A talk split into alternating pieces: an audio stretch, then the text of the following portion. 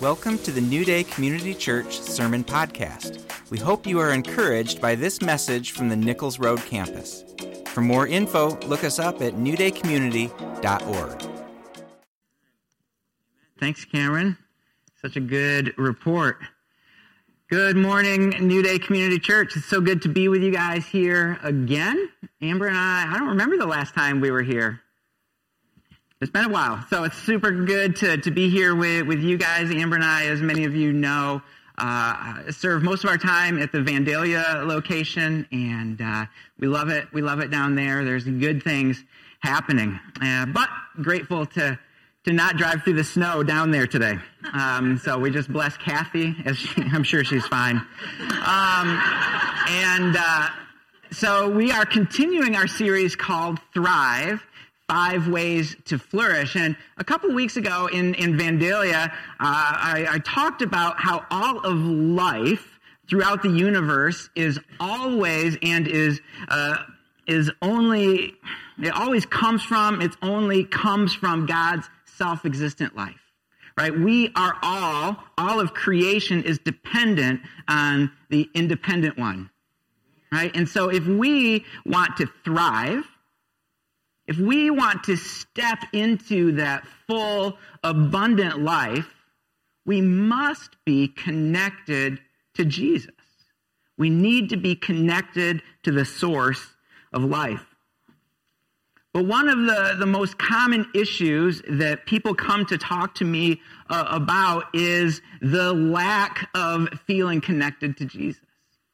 Feel dry. Right? I feel uh, I've lost my passion. Right? I feel disconnected. And there can be a bunch of, of reasons for that. Jesus addresses a, a number of things um, in his parable of the sower, right? We can be distracted by the worries of this world. We can be distracted by doubts or persecution. There's a lot of things that would keep our roots from growing deep and connecting ourselves to Jesus. But too often, and uh, especially in the charismatic church, we can put this emphasis on an emotional experience. Right? We, we lift up or we, we celebrate those who connect in very emotional ways. And that's fine. But we feel like if, if I don't feel that intensity of emotion, I don't feel that experience. I remember one time I was uh, working at, at, the church and I was just doing something and this wonderful person came in and they were like, Mark, do you feel that? And I'm like, no, but I believe you. I go, right, more Lord, I don't know, whatever it is, I want it, right? And so sometimes we don't feel it and that's okay. Albert Barnes, who is an American theologian from the 1800s, said this Not a little of the ardor of young converts is often nothing more than the excitement of animal feeling, which will soon die away, of course, though their real love may not be diminished or may be constantly growing stronger. When a son returns home after a long absence and meets his parents and brothers and sisters, there is a glow, a warmth of feeling, a joyousness of emotion which cannot be expected to continue always, and which he may never be able to recall again, though he may be ever growing in real attachment to his friends and to his home. I think this is incredibly important our, our, first love does not need to be, and it cannot be expected to be an eternal or a never ending excitement of animal feeling.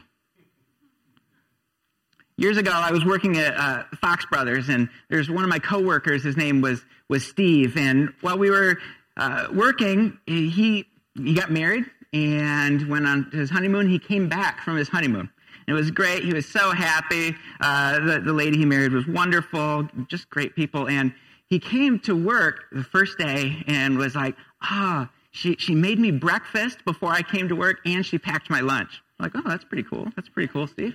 I'm like, okay. And then that happened for a week. We're like, wow, that's, crazy. And he's like, I love being married. I'm like, I bet you do. It sounds good. Uh, and, uh, but, but after a couple weeks, she stopped making him breakfast.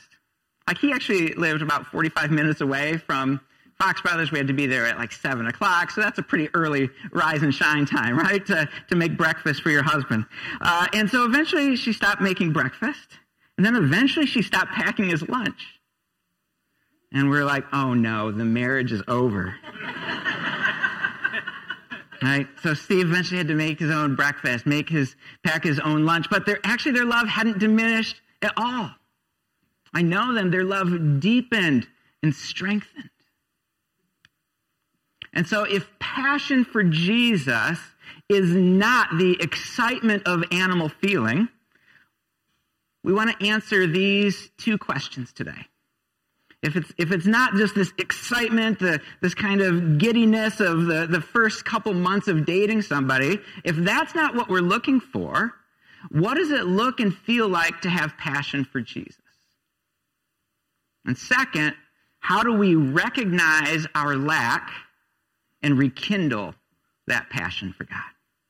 All right, so that's what we're going to answer today. What does it look and feel like to have passion for Jesus? And how do we recognize and rekindle a lack of passion? And I'm going to try to do that by working through today's text, which is Revelations chapter 2, verses 1 through 7. And in the beginning of Revelation, the first few chapters, we have seven messages from Jesus to the churches of Western Asia. Ephesus happens to be the first one. And so I'm going to read this text and then we'll go back and, and, and work through it together. Jesus says to the angel of the church in Ephesus, write These are the words of him who holds the seven stars in his right hand and walks among the seven golden lampstands. I know your deeds, your hard work, and your perseverance. I know that you cannot tolerate wicked people, that you have tested those who claim to be apostles but are not, and have found them false. You have persevered and have endured hardships for my name and have not grown weary. Yet I hold this against you you have forsaken the love you had at first. Consider how far you have fallen. Repent and do the things you did at first. If you do not repent, I will come to you and remove your lampstand from its place. But you have this in your favor. You hate the practices of the Nicolaitans, which I also hate. Whoever has ears, let them hear what the Spirit says to the churches. To the one who is victorious, I will give the right to eat from the tree of life, which is in the paradise of God.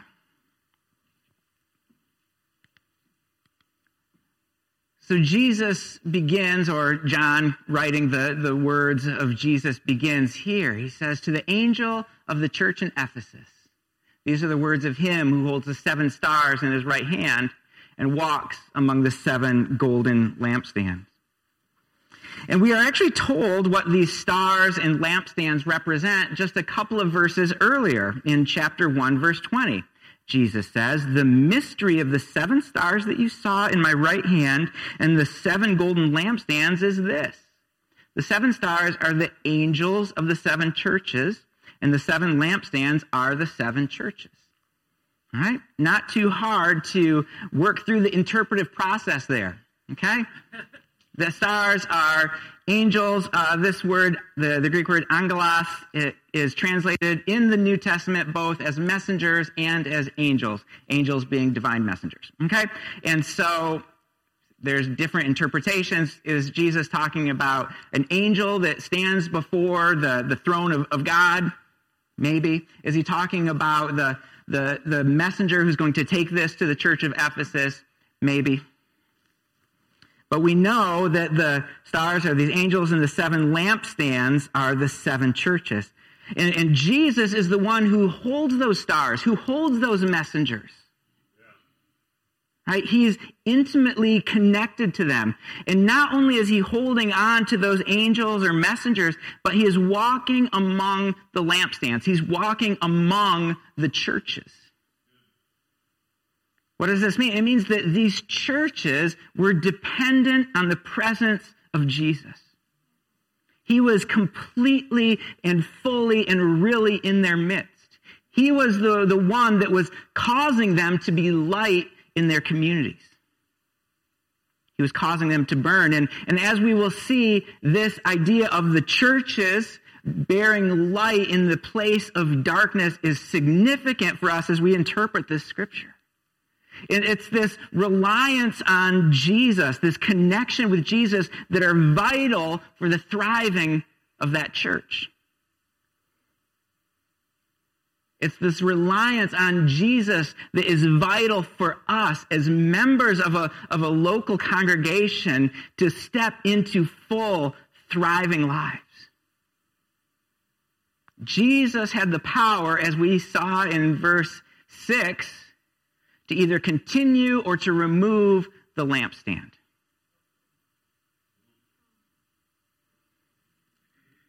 And so Jesus is talking. He is he is intimately uh, in, involved with these these the, with this church, and he uh, gives them this commendation. He praises the, the church for this. He says, "I know your deeds. I know your hard work. I know your perseverance." Jesus says, "I know you. I walk among you." And there may be some of us that are, that are here today that feel like, man, I feel so dry. I feel so far away. I feel so distant from God. Right? Things are so crazy. I'm thinking about just walking away from this whole thing and just giving up. But what I want to communicate, what we can learn from this is Jesus is right there. Maybe you can't see him. Maybe you can't feel him, but he is right next to you. He wants to see you step into full and abundant life. He wants to bring you into a place of freedom and joy and peace. And his word promises that if we draw close to him, he will draw close to us. He is close by. He is available. He knows your deeds. He knows your hard work. He knows your perseverance. So Jesus says these encouraging words to the church of, of Ephesus. He's proud of them. Right? They are doing well in, in these things. He recognizes their, their efforts and their persistence. I think in part this could be because Ephesus in the first century, not an easy place to be a Christ follower. Some people say that Ephesus at this time was maybe 200 to 250,000 people. And the, the, the church would have been the smallest fraction of people in that church, in that city. Just this little group of people trying to, to follow after Jesus. This little church that, that Paul had uh, come and proclaimed the gospel and had started and spent some time in. Then he goes on, he says, Go for it, guys, you've got this. And in Ephesus, we know uh, that there was this massive temple to the goddess Artemis. This temple was actually known as one of the seven wonders of, of the world. And so there would have been an expectation and even a pressure for these Christ followers to, to bow down and to, to recognize, to honor Artemis. Like, look how amazing she is. This, people come from far and wide across the known world to come to worship at this beautiful temple. You guys are just worshiping in a courtyard. What's wrong with you guys? Not only that, but scattered throughout Ephesus were uh, temples to the emperor. So this is Roman occupied territory. Uh, the, the cult of Rome, the cult of the emperor was uh, rampant during this time. And they would have not just been encouraged, but called to bend your knee to the emperor, to worship at the temple of the emperor. And so when the Christians would make this declaration, Jesus is Lord, this wasn't just like a, a worship song, this was a political declaration. uh, uh, what's it? Uh, Caesar's not Lord. Jesus is Lord, and we're only bending our knee to Jesus. And so we see in the midst of this challenging culture that the Ephesians worked hard to avoid them. He, Jesus says, I know you can't tolerate wicked people. You've tested those who claim to be apostles but are not. You've found them false. If we look back in the book of, of Acts, chapter 20, verse 29, Paul is getting ready to, to leave Ephesus, and he says this. I think this is significant. I know that after I leave, savage wolves will come in among you and will not spare the flock. Even from your own number, men will arise and distort the truth in order to draw away disciples after them. So be on your guard. As Jesus sends this letter, as, as John writes this uh, revelation from the island of, of Patmos, it seems like they're doing a good job. Leon Morris, I don't know if I have this quote in here. Yeah, I do. Uh, no, uh, no relation. Uh, he's uh, he uh, is a scholar. He wrote a commentary on Revelation, and he says this about this passage. He says clearly the Ephesians did not take their faith lightly. They quite understood that it made demands on them, and they worked hard at being Christians. Right? Good job, guys. And what we can take from this is that, guys, sometimes it's hard to be Christians here too. We feel this pressure to bend our knee to idols. We feel the, the pull of distraction and, and comfort that keeps us from loving God or loving our neighbor or loving our enemies. I think you guys are here. You guys are tuned in to, to, to worship to, to listen to the proclamation of, of the word, the proclamation of the, the gospel. And, and I think that, that God would say, Good job. I see you. Well done. But Jesus has always been concerned for more than just our actions. He's always concerned about more than just what we look like on the outside. Jesus cares about our motivations. Jesus cares deeply about what's going on in our hearts. And as I read this letter to the Ephesians, I can't help but think of, about Jesus' woe to the scribes and Pharisees that we see in uh, the Gospel of, of Matthew, chapter 23, verse 27. Jesus says, Woe to you, teachers of the law and Pharisees, you hypocrites! You're like whitewashed tombs, which look beautiful on the outside, but on the inside are full of the bones of the dead and everything unclean. In the same way, on the outside, you appear to people as righteous, but on the inside, you're full of hypocrisy and wickedness. Jesus knew what was on the inside of the scribes and the Pharisees. You guys look good on the outside, but I know there's some messed up stuff inside. Jesus knew what was in the heart of the, the church in, in Ephesus. Right, he knows what's in our heart too. And we should be uh, humble and recognize that Jeremiah was not making a joke when he said, The heart is deceitful above all things and beyond cure. Who can understand it? We have to recognize that we could be deceived. That we could fall prey to the same thing that is happening in the church in Ephesus. We can fall prey to the very same thing that Jesus was calling out in the, the scribes and the Pharisees.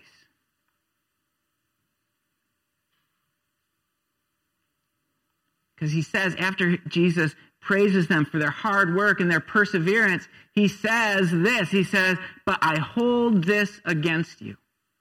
And guys, we don't want Jesus to hold things against us. In general, that's bad. Okay? You have forsaken the love you had at first. You've forsaken it. And forsaken here is a significant word. Uh, John didn't just kind of arbitrarily pick this. This is elsewhere translated as to give up, to abandon, to forsake, right? This is a rejection of the love you had at first. This was not, oh, you forgot, let me remind you. This was not you kind of drifted away. Let's, let's drift back. This is you have forsaken the love you had at first.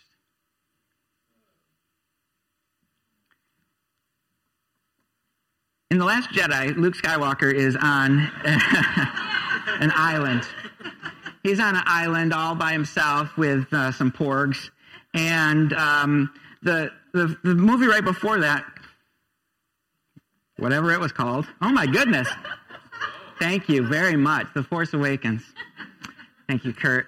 So the, the, the, Force Awakens, right? It ends with, with Rey handing the, the lightsaber to Luke, and we're ready. As Star Wars fans, you're ready because Luke is the pinnacle. We know Luke. We read the books. We know he is the Jedi of all Jedis, and he is going to be the hero of this movie, right? And so the last Jedi starts, and we're like, oh, we can't wait to see what he does. And what does he do? He takes that lightsaber throws it over his shoulder to go tumbling down the, the stones into the ocean. Luke had not drifted from the teachings of the Jedi, he had forsaken them. And Star Wars fans were not having it. you know, we don't have time to go into that. But you know, he had forsaken the teaching of the Jedi. He hadn't drifted. He hadn't been like, ah, oh, maybe there's something else we could do. He's like, I don't want any part of that. He cut himself off from the force. And this is what the Ephesians had done. They had forsaken the love they had at first. Jesus comes to them and says, There's something missing. You have run away from the very core of what I've called you to do and to be. And there's some debate as to what uh, John, who's writing this, meant when he said the love you had at first. Some folks say, is he talking about the love for Christ? Is he talking about love for one another in the church? Is he talking about love for all of humanity? Is he talking about all three? What's going on here? Well, we know uh, that um, love for God and, and love for people are inextricably linked. Right? They're two sides of the same coin. If you say you love God but, but don't love people, you're lying. You don't love God. And so there is this idea that they have walked away, they have forsaken love for God and love for people. We know that, that Jesus said the greatest command, right, is to love God and to love people. This is the core of it. This is what's most important. All the, the law and, and the prophets, they, they are fulfilled in, in this teaching. But somehow, in the midst of their hard work, in the midst of their perseverance, in the midst of their worship and their devotion to God, in their intolerance and in their testing of wicked people, they had lost the heart of God.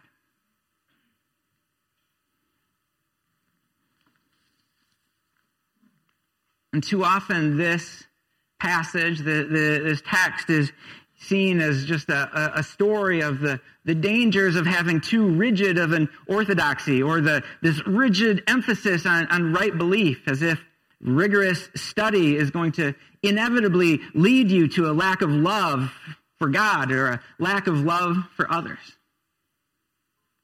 And trust me, I, I heard that a couple of times as I went into seminary, people like, hey, we're afraid you're gonna gonna lose your passion.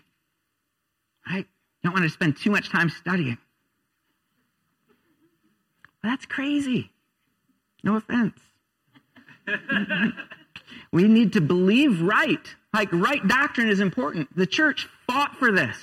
Right? We read the Nicene Creed uh, during communion, the first of every month. Right? Christians died. Christians worked to figure out how do we rightly understand this faith that we hold to. Right? And so right belief is important, but right living is equally important. Right? We can't abandon either one. And what we see here in the church in, in Ephesus is that uh, somehow or another they had abandoned love for God while holding on to their hard work, while holding on to their perseverance. And so, what could this have looked like? What could what could have been going on in the, the church in, in Ephesus that, that Jesus is, talking about? You know, and and if we look at other places in Scripture, we can kind of maybe pull some threads together. Or maybe in their gathering, in uh, in their practice of communion, they the the rich folks could have been taking advantage of the poor by coming to service early, eating all the best food, drinking all the best wine, and letting the, the poor people just kind of come and, and eat what was left over. That's a possibility. That actually happened in Corinth. And Paul says, hey, you guys, in your practice of communion, right? A very important uh, sacrament in the church. In your practice of communion, you've missed the gospel. Well, that's scary. Or maybe they were so focused on, on looking good, like looking like good Christians to the other Christians, that they forgot to show love and grace for outsiders. That actually happens. Ooh. Maybe in their hard work, and we, we see this in the text, their hard work of trying to watch out for these savage wolves with their, you know, their, uh, the, the false apostles and the false teaching and the false prophets that they're so focused on shutting these, these people down that they had lost their first love. To love people, to love God. They're so focused on these other things. And so while this letter wasn't written to us, it was written for us. So what, what could this mean for us. It could be these very same things. Rich people using their privilege for their own benefit and not helping the poor. Right? Cameron shared that great verse this, this morning about, you know, if we give to the poor, we lend to the Lord. Right? That is what we are called to do as Christ followers. Maybe people are, so busy trying to move the kingdom of God forward that we somehow feel like it's okay to uh, disregard the Christian values of love and mercy and kindness. We'll do whatever it takes to get our party into a position of power. And this could go either way.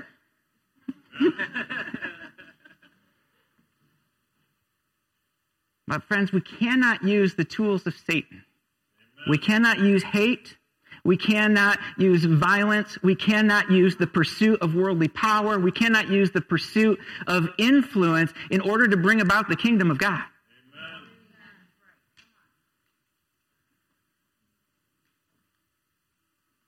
It's through using the weapons that He has given us that we bring about the kingdom self sacrifice, humility, love, peace,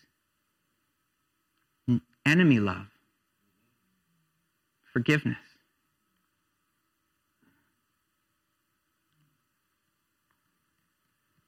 The call for the church in Ephesus wasn't a call to come back to this emotional, spiritual experience. It wasn't about getting back to the giddiness of those first days of walking with Jesus. The call to come back to the first love was about rekindling an active love for God shown in love for people.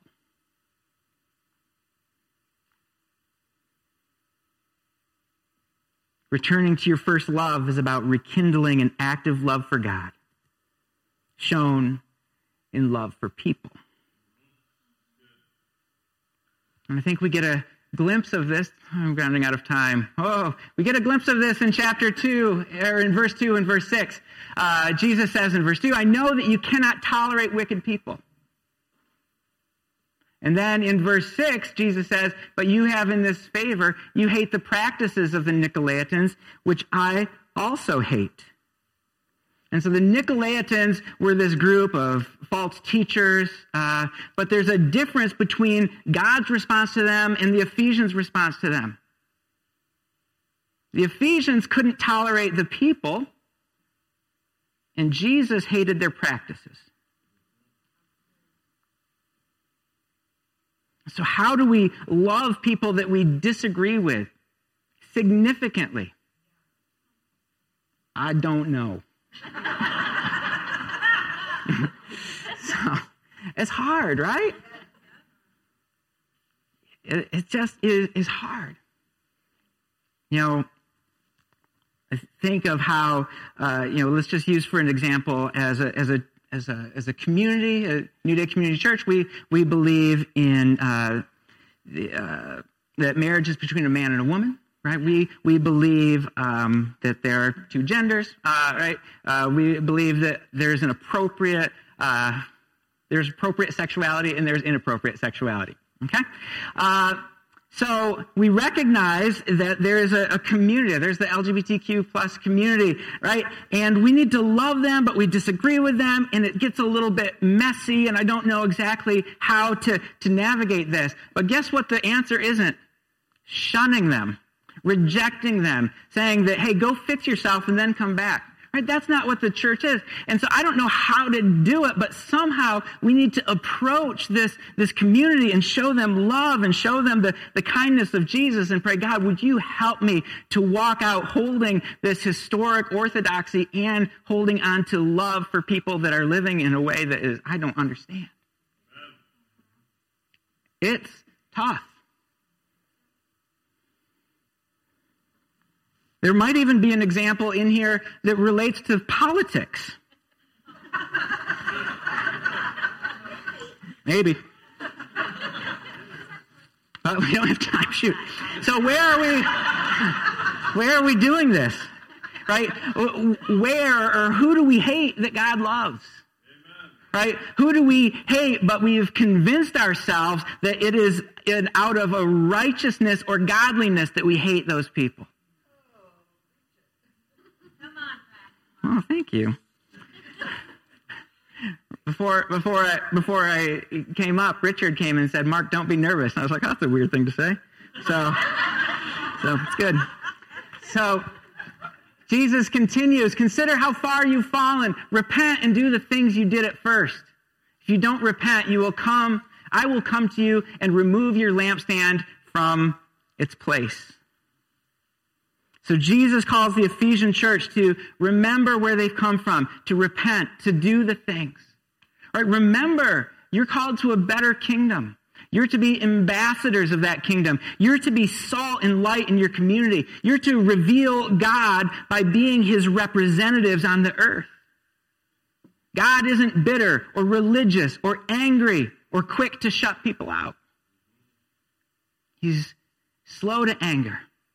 He is loving. He is approachable. This isn't to deny his justice, but we see this father, Jesus, uh, gives us a picture of him in the parable of the, the prodigal son. It says, Remember what you're supposed to be doing and repent. Turn around. Start doing it again. Forgive people. Believe the best in people. Love friends and neighbors and enemies well. Seek first the kingdom. And as I said at the beginning, returning to our first love is not just returning to an emotional high. It's not just some great spiritual experience, though I've had those and I love them. They're great. That's not what we're running after as Christ followers. We'll end with this. Good slide. He says, If you don't repent, I will come to you and remove your lampstand.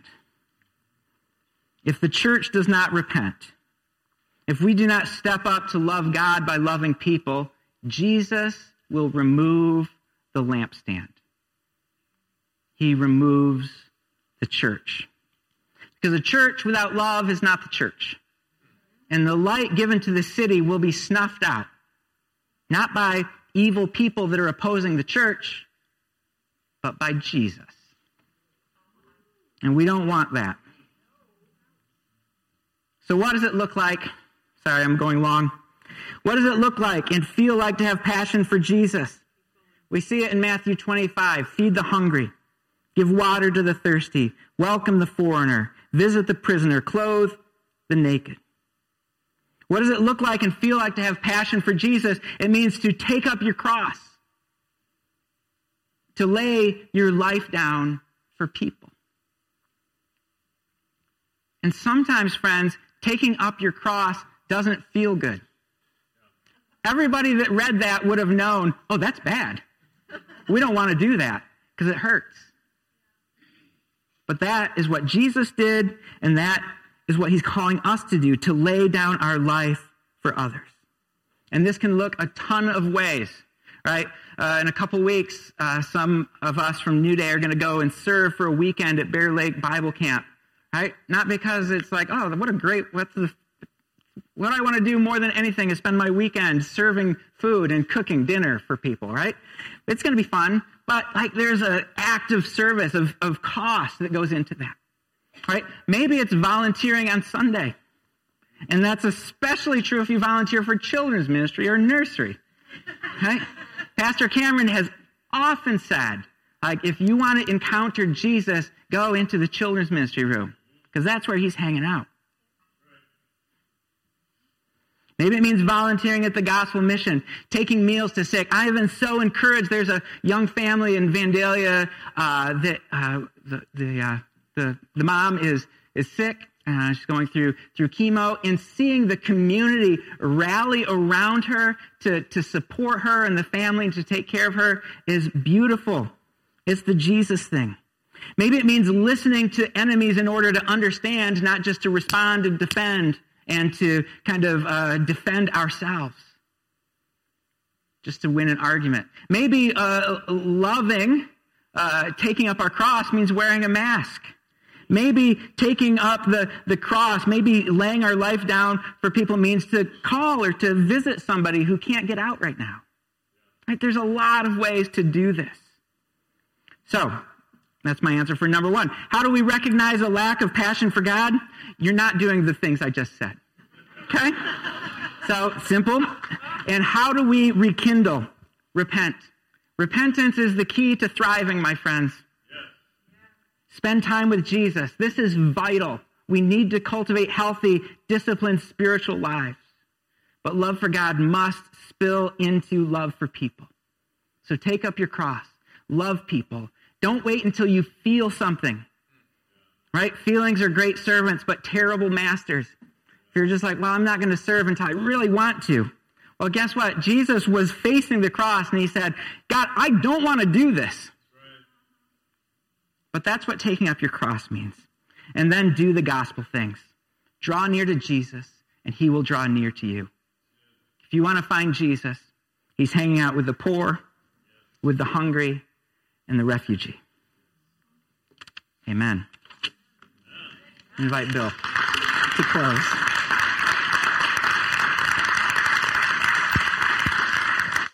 Thank you, Pastor Mark. That was a very good and challenging message. Would you stand with me as we get ready to wrap up for today? We need to uh, pray and chew on what we just heard a little bit and uh, figure out what we're going to do with that, don't we? I was challenged by it.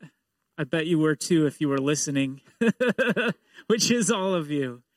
Let's pray. God, thank you for. Um, your love to, that comes to us through truth, God, that would say a warning rather than get to the end of our life and have bad news that we missed the way.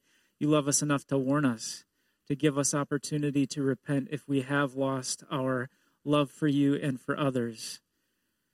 Um, and God, I just recognize, I repent and recognize that um, you know, chunks of my life, times of my life line up better with a Pharisee than um, a tax collector or a prostitute, you know, which as we read the Gospels, Jesus, you loved the, the people that uh, loved you back, that um, didn't have all the rules worked out, that didn't have this polished, perfect life. And the polished ones were the ones you called the whitewashed tombs. God, we're sorry. I'm sorry for when I've been like a whitewashed tomb having it all together on the outside, but not loving people on the inside. Lord, would you help us to build a life that does it right? Build a life that looks like yours, Jesus, that we get to read in Matthew, Mark, Luke, and John, the books of the Bible that document your life.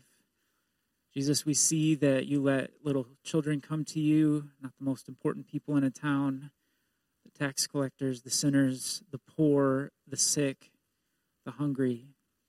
So, God, help us to build a life that makes room for those people, that honors those people, not the rich and the powerful, not the uh, influential, not our own selfish interest or career or education or whatever it is we're chasing after, God. Comfort. Help us to do what Mark challenged us to do, to take up our cross this day, this week, and follow you, Jesus. Yeah. This was just a theme church this last Wednesday at our prayer meeting of, of um, just repenting of our sin, recognizing, Kathy talked about it last week, recognizing our own sins, how great they are, and how much we've been forgiven, and how that kindles love in us. So just take a minute now as we're praying to remember how much He has forgiven you your sins, and let the love just spring up in your heart for Jesus.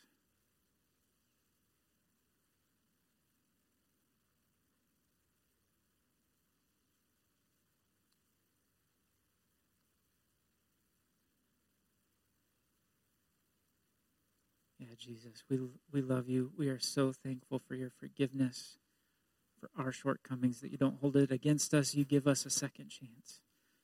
God, we love you. We want to give that same love to others and give others a second chance every day. Amen. We're going to wrap it up, but I, I pray that you do take that uh, message with you this week, put it into practice. Come on Wednesday to join us for prayer to go deeper into the 21 days of prayer and fasting, and we'll see you next week. Have a great week, church. I love you.